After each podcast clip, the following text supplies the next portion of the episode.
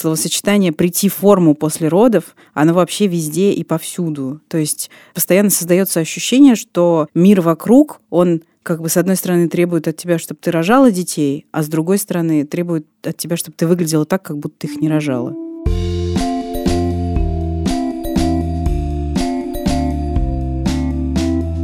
Всем привет, это подкаст «Медуза. Ты же мать». И здесь мы ведем честный разговор о материнстве. И здесь нас трое. Меня зовут Саша Давлатова, мне 44 года, меня трое детей. В обратном порядке. Мальчик Костя, ему 5 лет, дочка Маша, ей 13 лет, и сын Миша, ему 18 лет. Пиу-пиу, привет. Меня зовут Настя Хартулари, мне 35 лет, у меня есть дочка Варя, ей год и 9 месяцев. И она классно обнимается. Меня зовут Настя Красильникова, мне 33 года, у меня есть сын Федор, ему скоро будет 3 года. А сегодня мы поговорим, дорогие слушатели, про тело после родов. Это моя любимая тема, сразу скажу. Я очень много про это думаю, я очень много про это читаю, я очень много даже это исследую. Я могу точно сказать про себя, что у меня отношения с телом сильно менялись и в беременность, и после родов, и все это вообще очень сильно отразилось на том, как я выгляжу и как я себя воспринимаю. Не знаю, как у вас, но у меня роды — это первое в моей жизни такое лобовое столкновение с биологией. Когда ты вдруг понимаешь, что твое тело тебе не принадлежит, оно функционирует по каким-то законам, которые просто существуют, и вот от тебя это ничего не зависит. Тебе приходит молоко, у тебя меняется форма тела, у тебя жир откладывается на каких-то новых местах. Ты вдруг становишься телесно, натурально станцией по поддерживанию жизни младенца. И это было супер странно. Я, например, не знаю, Настя, как ты, я была поражена, когда я впервые испытала прилив молока. Это похоже на ощущение, когда у тебя в груди включают душ. И это супер странно. Ну, то есть это вообще какой-то космос. У тебя было такое? Ты знаешь, что самое удивительное? У меня поднялась температура, когда у меня пришло молоко. Ну, у меня пришло молоко достаточно поздно, по каким-то непонятным причинам. И у меня поднялась температура, но на протяжении всего того времени, когда я кормила грудью, у меня ни разу не было ощущения ни приливов, ни вот тех ощущений, которые многие описывают как во время кормления и как во время того, когда молоко приходит. Поэтому я даже не понимаю, что я могу здесь рассказать. Я не могу даже сказать, что у меня как-то существенно изменилась форма груди до, во время и после кормления. Хотя я вру, после кормления грудь можно закинуть, наверное, на плечо, теоретически. Но, Ты не, не пробовал еще, да? Я еще пока не пробовала, но я это оставлю на потом. Но, тем не менее, это странно, но у меня действительно этих вот ощущений не было. И я не знаю, каково это. А скажи, пожалуйста, бывало ли у тебя такое, с содроганием вспоминаю сейчас, когда ты ночью просыпаешься в луже молока? Нет. В том-то и дело, что у меня и такого не бывало. Серьезно? И никогда. И я не встретила ни в кого струю молока тоже. Какая у тебя благородная лактация. Она очень... Деликатная, я бы очень сказала, Очень деликатная, благородная, вежливая, джентльменская лактация. Ушла по-английски? Ушла по-английски, да, не прощаясь, собственно говоря, как ничего и не было. Я считаю, что это какой-то прям... Мне повезло. Господи, боже мой. Хорошо, а было ли у тебя такое? Я помню, что меня это тоже как бы поразило, что вот я начала кормить ребенка грудью, и тут я поняла, для чего, собственно, этот странный выпирающий орган существует. Он существует не для того, чтобы носить декольте, ублажать, там, не знаю, мужчин или э, соблазнять каких-то проходящих мимо, не знаю кого. Он существует для того, чтобы кормить ребенка. И меня просто поразило, что я впервые в жизни использую свою грудь по назначению. У тебя было такое? Ну, наверное, прям вот таких ощущений не было. У меня была странная история, наверное, Почему странная? В общем, у меня была история трансформации. На самом деле я не очень хотела сначала кормить и думала, что получится, не получится, пусть будет как будет. А потом я втянулась в процесс и поняла, что как же круто, что у меня получилось, и что происходит такой какой-то процесс производства, во-первых, в моем теле молока, а потом кормления человеческого существа. Я поняла, что я так могу, Вау. Да, в этом есть что-то такое супергеройское в какой-то момент, при том, что на самом деле это довольно геморройный процесс. Да, я вот с этим сознанием до сих пор, честно говоря, живу, что грудь нужна для того, чтобы кормить детей, и это просто потрясающая новость. Но в какой-то момент все-таки хочется уже вернуть свою грудь обратно себе, когда понимаешь, что спустя какое-то время, что ты хочешь вообще не только грудь вернуть себе, но и ты хочешь сам, чтобы твое тело принадлежало самому себе. И перестать быть какой-то функцией в каком-то угу. смысле. Бензозаправкой. Да. Для ребенка.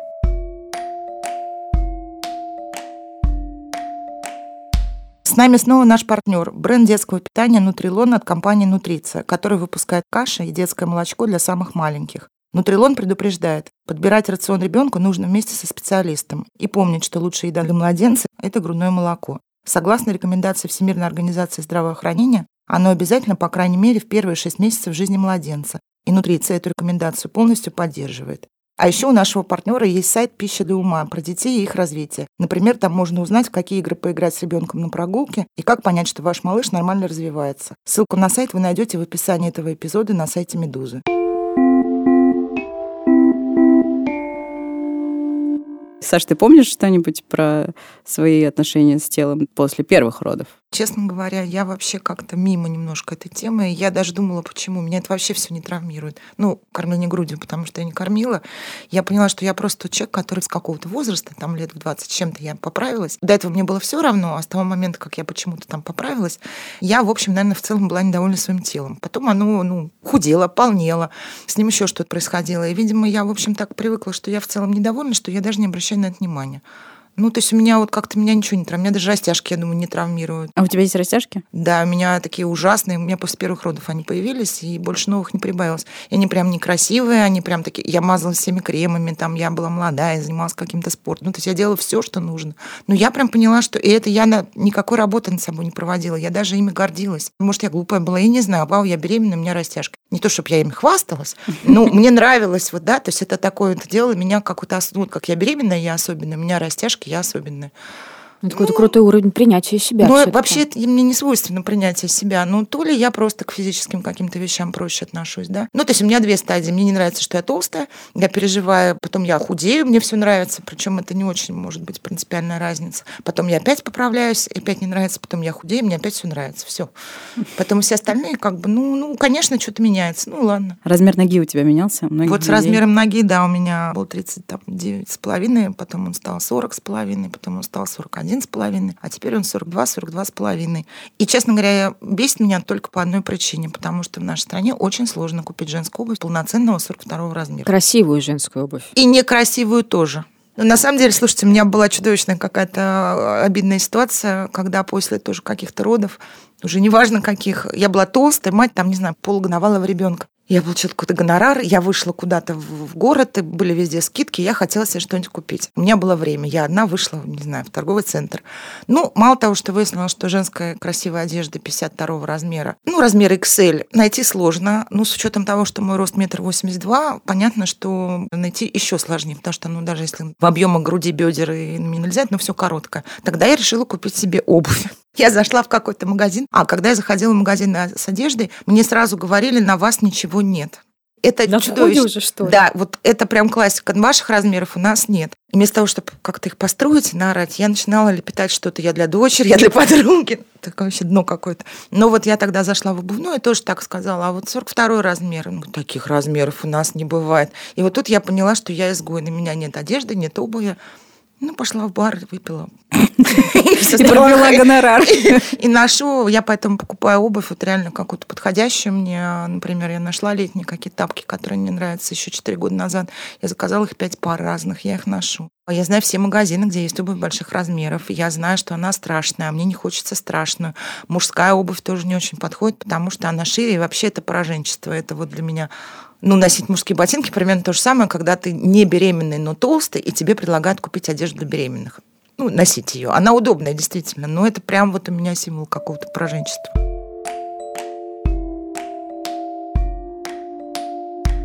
У меня не выросла нога, нет. Но у меня выпрямились волосы. Это была трагедия, потому что я всегда была кудрявым человеком, и волосы это было единственное, что устраивало меня целиком, полностью в моей внешности. После того, как я родила, у меня волосы стали прямые. У меня менялась структура волос, но я как-то все это связывала, что, может, на в течение жизни меняется. Нет, ну это явно было связано прям с гормональной перестройкой. А это, это прямо тебя произошло. расстраивает, да? То есть вот да, прям... ну, действительно, мои волосы очень много для моей идентичности значит. Вот, и мне было вот ужасно грустно от того, что они перестали быть такими, какими я их знала. Мне вот они все равно меняются, не меняются. Я чувствую себя неполноценной женщиной, честно говоря. Вот весь вывод, который я делаю из нашего разговора. Я ужасная мать, во-первых, во-первых. А во-вторых, что из женщины я тоже какая-то ужасная. Со мной что-то не так. Не знаю, Саш, успокоит ли тебя фраза о том, что все люди разные, и тебя здесь никто не осуждает. Я сама себя первая же осуждаю. Да, с этим, к сожалению, сложнее. Настя, у тебя волосы что сделали после родов? Не выпали. О, шок! Шок! Шок, Сенсация. Обычно у всех выпадают волосы. Но Многие принимают это за облысение и думают, что, господи, я теряю волосы, что происходит. Но на самом деле, дорогие коллеги, друзья, слушательницы, выпадают те волосы, которые наросли в беременность лишние. От того, что они сейчас все выпадут, вы не станете лысый. У вас останется прежняя густота и толщина волос. Просто после родов выпадают те, которые выросли в беременность. Это кто сказал? Это сказала доказательная медицина и какие-то умные статьи. Но они не выпали, и они начали виться. На самом деле это прям какое-то время чарующих открытий и спецэффектов от беременности и родов из какого-то забавного и необидного, это действительно волосы начали виться, изменился размер ноги, он как-то не драматически изменился, но тем не менее я ощущаю, что действительно нога стала больше. Тебе не пришлось менять весь обувной гардероб? Нет, а у меня все время было какое-то такое формата растянутых кроссовок, поэтому раньше влезала, да и сейчас влезу. Поднажму и нормально. Из каких-то неприятных эффектов посыпались зубы. То, что, в принципе, тоже обещают, но это совершенно не обязательно, то, что могут возникнуть проблемы с зубами, проблемы со зрением, кстати. Да, у меня тоже фигня. Стала хуже видеть. Ну, я стараюсь... Я даже видела всегда плохо. Но растяжки обошли меня стороной. У меня тоже нет растяжек. Зато у меня есть очень уродливый шрам от кесарева. И у меня тоже. И он вот вообще как-то неудачно пересекается со шрамом от аппендицита. Ой-ой. И даже это меня как-то не парит. А мне мой ужасно не нравится. Я просто много видела очень аккуратных, деликатных швов. А мой получился просто как будто я не знаю, что пережила. Он э, сначала это было экстренное кесарево, поэтому как-то, видимо, быстро очень делали. А потом у меня еще было несколько операций процедур на этом шве. И, в общем, он приобрел совершенно несимпатичную форму. Тем не менее, когда моему ребенку было 9 месяцев, мы поехали на 2 месяца жить в Таиланд, и я заставила себя носить раздельный купальник, чтобы доказать самой себе, что это не изменит моего подхода к собственному телу, потому что мне нравится вот этот раздельный купальник, и я буду его носить. У меня шов тоже не косметический, тоже не красивый, но я просто туда не смотрю. Я теперь боюсь, приду домой и буду расстраиваться. То есть я это изучу вопрос. Не, ну, я уже перестала расстраиваться. Но я не могу сказать, что я смотрю на свой шов, вот как многие женщины смотрят на свой шов и говорят, вот на моем теле остался след от самого великолепного действия, которое я совершила. Вот я такого совершенно не чувствую. Ну, я тоже не чувствую, но я просто как-то вот, ну, шов-шов. Еще, блин, столько всего остального есть, что у шва хотя бы есть оправдание, что ты родил ребенка, из-за этого у тебя шов. Это хотя бы объясняется, ну, необходимостью, да. Есть куча там условных особенностей внешности, скажем, корректно, которые мне не нравятся, и для которых у меня нет оправдания. Саша, ты такая симпатичная, я вообще не понимаю, о чем речь. Ну, у всех же есть какие-то... Ну, я всю жизнь считаю, что я страшная. А мы с тобой не согласны. Хорошо. Короче, самое неприятное, что со мной происходило, это то, что я толстела. Причем я даже не могу сказать, что я толстела из-за беременности или родов. Какое-то странное свойство организма. Я прекрасно себя чувствую, выгляжу, когда я беременная. То есть у меня хорошие волосы, хорошая кожа. Вот все прям замечательно. Как только рождаются дети, проходит пару месяцев, это все замечательно, так фьють и до свидания. И более того, от недосыпа, от страшного, я начинаю жрать. А поскольку я, опять же, не кормила грудью, я начинаю есть шоколадки. Так и все могут есть шоколадки. Да, ну, кто кормит 18 тоже. лет назад кормящие грудью не могли есть шоколадки. А я могла, и я могла, поскольку, опять же, я ужасно не высыпалась, я могла съесть три шоколадки в день, четыре, потому что ты съедаешь шоколадку, да, и ты так бодришься. Ну, понятно, гормон радости, что там. Потом я начинала месяца через три набирать, то есть я выходила из роддома такая хорошенькая прям вся. И на всех фотографиях вот этих вот после родовых я прям сама себе нравлюсь даже сейчас. А потом я ела, ела, ела, ела, и потом неожиданно видела в зеркале так вот в витрине где-нибудь идешь по улице, да, и случайно думаешь, какая-то тетка, и понимаешь, что это ты. Потом еще год-два я страдала, а потом я начинала худеть. Худела, потом опять оказалась беременная. Ну и как-то это... То есть, может, я просто привыкла. Может, вам еще родить? Да, прямо сейчас побежим. Сделаем, пожалуй, паузу с рождением детей. Да.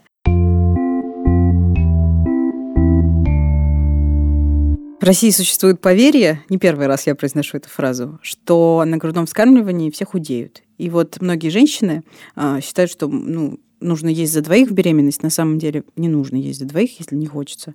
И потом после родов будешь кормить, и все с тебя просто как с гуся вода, все набранные килограммы испарятся. На самом деле это работает немножко не так. А, действительно, грудное вскармливание требует от вас дополнительного расхода калорий в 500 калорий но не больше. От 300 до 500 расходуется ежедневно на грудное вскармливание. То есть это примерно одна порция гречки.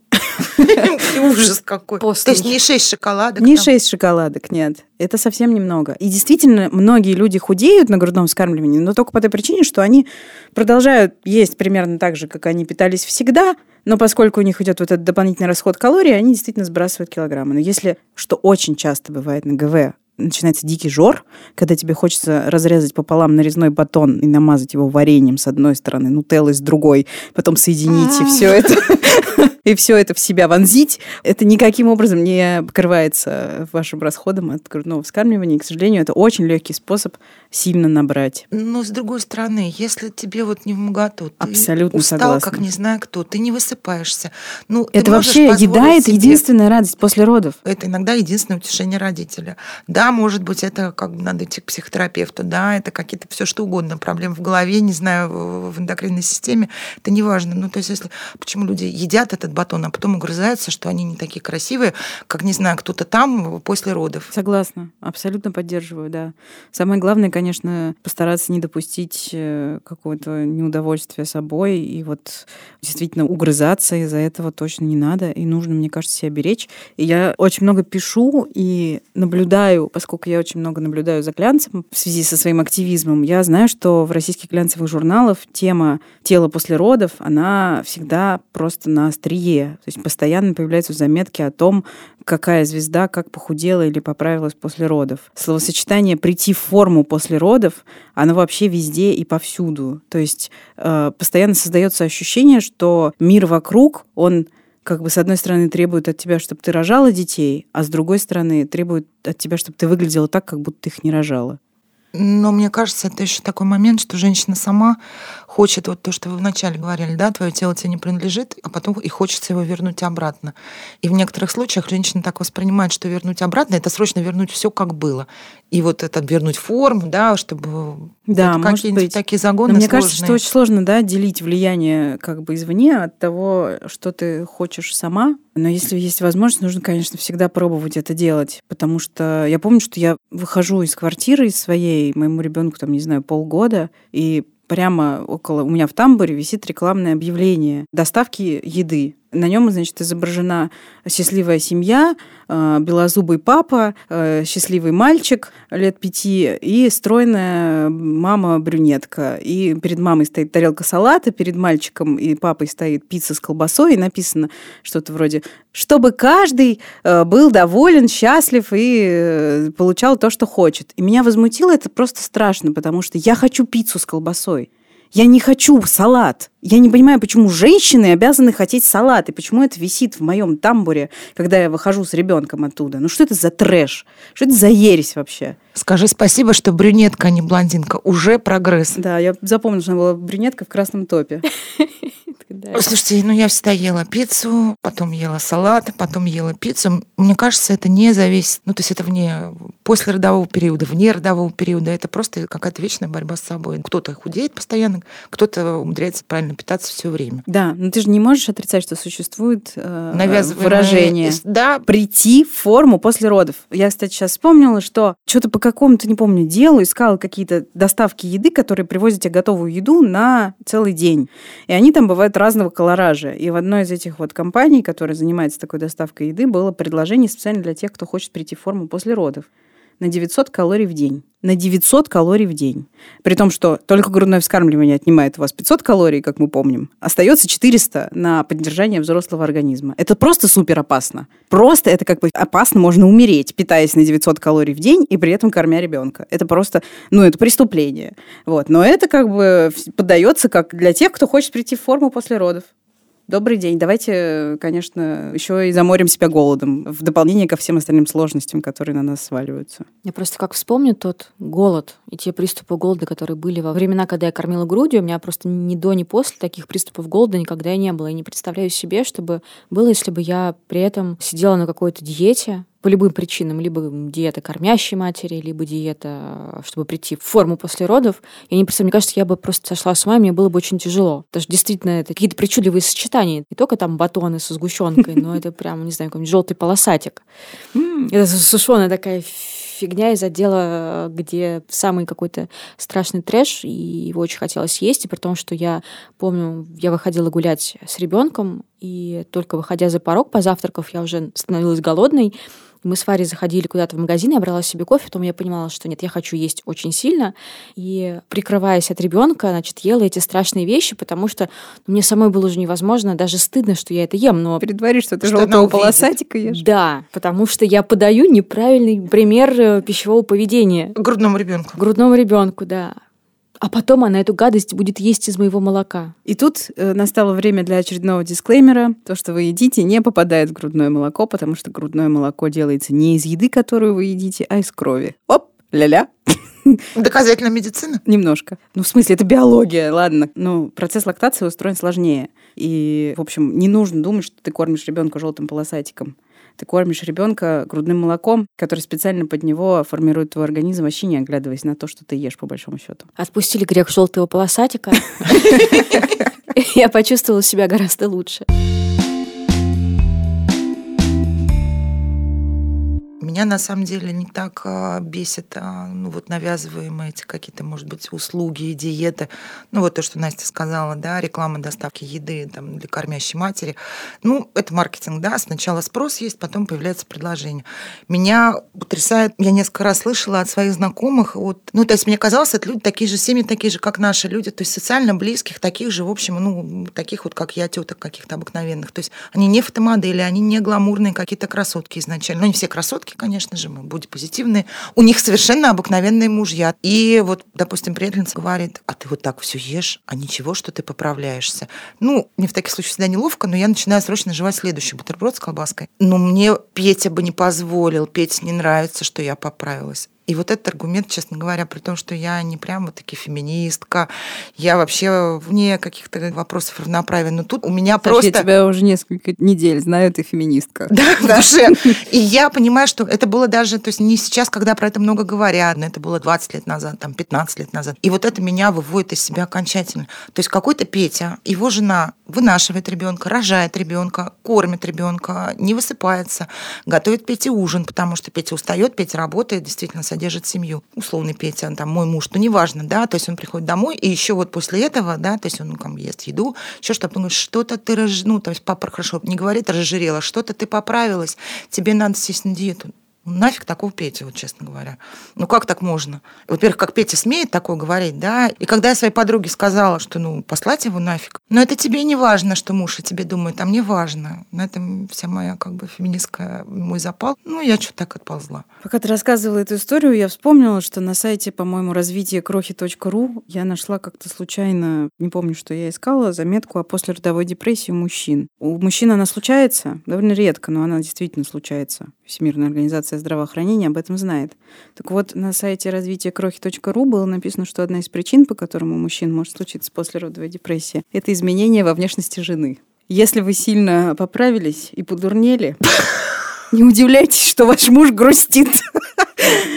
Пишет нам сайт развитие крохи.ру. Мы же молчим про то, что произошло с вами после родов, я имею в виду обвисшее тазовое дно. А что с тазовым дном? Я не рожала через естественные родовые пути. Много чего. Швы, Мгм. нитки, торчат узелки, рассасываются, не рассасываются, рубцы. Растянутые мышцы, которые... Сложно привести обратно, есть хирургические операции, да, чтобы это сделать. И одно из самых распространенных последствий, да, и это во всем мире, да, это держание мочи Да, женское, да. да. Это вот все из-за этого происходит. А мужчинам, наверное, это не нравится. Что-то я записалась феминисткой. Все. Я переобщалась с Настей Красильниковой и вступила в ряды воинов. Это мы еще не вспомнили про геморрой. Извините, что я... Я действительно, я просто вытеснила это из своей памяти. Боже мой. Блин, зачем ты это сказала? Я все вспомнила. Мы можем вернуться к тазовому дну.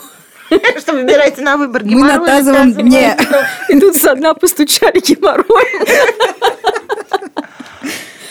Но на самом деле тоже надо сказать, что геморрой может быть, а может и не быть. Но обычно бывает. Бороться с ним довольно легко все-таки. Это действительно важно. Что-то все так расстроились и не знают, куда дальше двигать от геморроя. Про что еще не говорят? Варикозное расширение вен. Not Мужчинам guilty. тоже не нравится вен, да, некрасиво. Вот про мужчин все-таки очень важная мысль Сашина про то, что нафиг такого Петю. Это не важная мысль. Петя отец, и Петя может быть хороший. Но вот это то, с чем, мне кажется, надо работать как-то иначе. Согласна. Да, конечно, это просто чудовищные вещи, которые ты слышишь от близкого человека, находясь в очень уязвимом состоянии. И, к сожалению, наш мир так устроен, что, в принципе, окружающая реальность говорит нам о том, что мы должны немедленно прийти в форму после родов. И если об этом говорит еще какой-то близкий человек, в общем, становится совсем уже нехорошо. Короче, хотите приходить в форму, приходите. Не хотите приходить в форму, не приходите, если это не вредит вашему здоровью. Да, главное как-то себя беречь и о себе заботиться, и не забывать о психическом благополучии собственном, потому что вы сами себе нужны, и вашим детям вы нужны в здравом уме и в веселом расположении духа. И с любым размером ноги. С зубами или нет? Без. Или без. Мамочка, я тебя люблю любую, без зубов, зубами, это не важно. Да, и еще, кстати, я знаю, что многие боятся кормить, потому что думают, что после кормления грудь обвиснет. Но это не обязательно так. На самом деле, если завершать лактацию руководствуясь какими-то существующими рекомендациями, актуальными из доказательной медицины, то на- с грудью все будет в порядке, она вовсе не обязательно обвиснет, а у некоторых она даже становится еще более какой-то конвенционально привлекательной. Кроме того, что грудь может обвиснуть, мне кажется, и без грудного вскармливания, и с ним, и это вообще как бы, ну, неважно. Да. Она вообще, видимо, с возрастом обвисает. Притяжение бессердечно.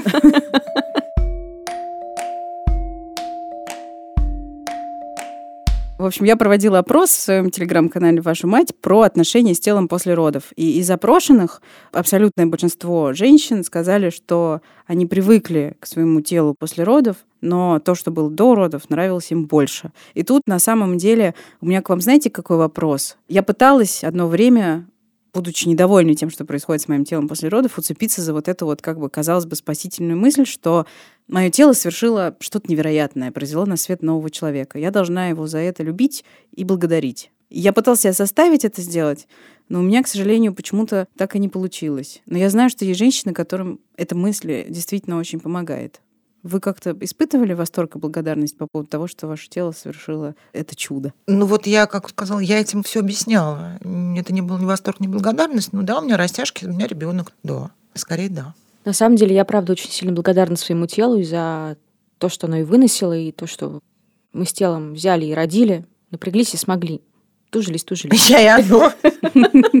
И выкормили. Да, и выкормили. На самом деле, это было очень круто. Это был очень крутой опыт, и я действительно ему очень благодарна. Тебя вот эта благодарность примеряет с теми изменениями, которые произошли с телом? Да, на какое-то время меня примеряла с теми изменениями, которые произошли, но затем просто я поняла, что набранный мной вес за время кормления, он мне просто мешает физически, он вредит моему здоровью, и э, я совершенно сознательно пошла на то, чтобы избавиться от тех действительно лишних килограммов. Но не потому, что нужно прийти в форму после родов. Наоборот, во время беременности я была, мне кажется, в наилучшей своей форме за долгие годы.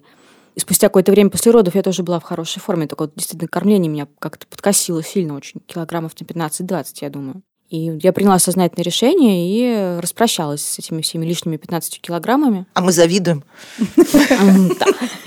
Спасибо, я краснею. На самом деле, я четко для себя разделяю какую-то медицинскую необходимость про похудение. Например, я сейчас тоже худею, ну, потому что я, опять же, поняла, мне 44 года, а, там, у меня есть старшие подруги, им около 50. Чем старше, тем сложнее, ну, то есть происходят эндокринные изменения, по- избавиться от лишнего веса тебе сложнее. Это вредно, ну, опять же, с возрастом. Я готовлюсь к пенсии, короче, я хочу быть активной, веселой старушкой, пенсионеркой. Тебе сложнее ходить, я не знаю, там у тебя начинаются проблемы с сахаром, да, с холестерином, там. У меня их еще пока нету, но это я так зачем-то сказала, что если мои дети меня слушают, чтобы они не испугались, что мама уже тяжело больная и умирает. Вы смеетесь, они примерно так это воспринимают. Если ты говоришь, что ты плохо себя чувствуешь, и там ты лежишь день, дети думают, что вдруг у тебя что-то серьезное, страшное, как бы, вдруг мама при смерти. Короче говоря, вопросы ну, медицинской необходимости моего здоровья, да, они вот сейчас как-то стали для меня актуальны. И только поэтому я, например, худею. Ну, еще потому, что сложно купить одежду, например. Но не потому, что а, я не нравлюсь мужу. Я не знаю, возможно, я ему не нравлюсь, но вот на этот вопрос, вот правда, мне не все равно настолько вещей в этом мире, то есть мне даже не плевать, как моя соседка разговаривает с ребенком там со своим, но мне вот совершенно плевать, что думают люди а вот о том, толстый я или нет. Скорее мне важно, что я об этом думаю. Но там варикоз это некрасиво, например, но если нет каких-то медицинских показаний это удалять, я вот спокойно это оставлю, да, например, так же, как и растяжки, их же тоже можно. Ну, есть какие-то сейчас способы, да, там лазерная шлифовка, еще что-то, я не знаю, пересадка кожи, возможно. Ну, наверняка есть способы, да, это убрать. Я понимаю, что ну, в этом нет медицинской необходимости, да, я не буду это делать. Зубы нужно лечить, да, потому что это вопрос здоровья. Я не уверена, что это правильно, но мне кажется, вот это какой-то такой... Я нашла в себе здравый смысл в своем равнодушии к телу, и поняла, что не равнодушие, а просто установка приоритетов. С вами был подкаст «Медузы. Ты же мать» и мы его ведущие. Саша Довлатова. Настя Красильникова. И Настя Хартулари. Мы хотим сказать спасибо партнеру этого выпуска, бренду детского питания «Нутрилон» от «Нутриция» и его сайту развития детей «Пища для ума». И вместе с Нутрилон мы напоминаем, что лучшее питание для младенца – это грудное молоко, которое по рекомендации Всемирной организации здравоохранения обязательно, по крайней мере, в первые шесть месяцев жизни вашего ребенка. Не забывайте, пожалуйста, на нас подписываться. Мы есть на всех основных платформах и ссылки в описании. Ставьте нам лайки. Прямо сейчас, пожалуйста, пойдите и поставьте нам звездочки в Apple подкастах. Это очень важно для нас. Мы будем страшно признательны. Ставьте 5 и пишите комментарии. А еще мы ждем ваших писем на подкаст собака Медуза Айо. И, кстати, большое спасибо всем тем, кто нам уже написал. Мы читаем ваши письма, и нам ужасно приятен ваш фидбэк. А еще слушайте другие подкасты Медузы, например, подкаст «Сложно ищи» или подкаст «Так и будет». Пока, до встречи через неделю. Пиу-пиу!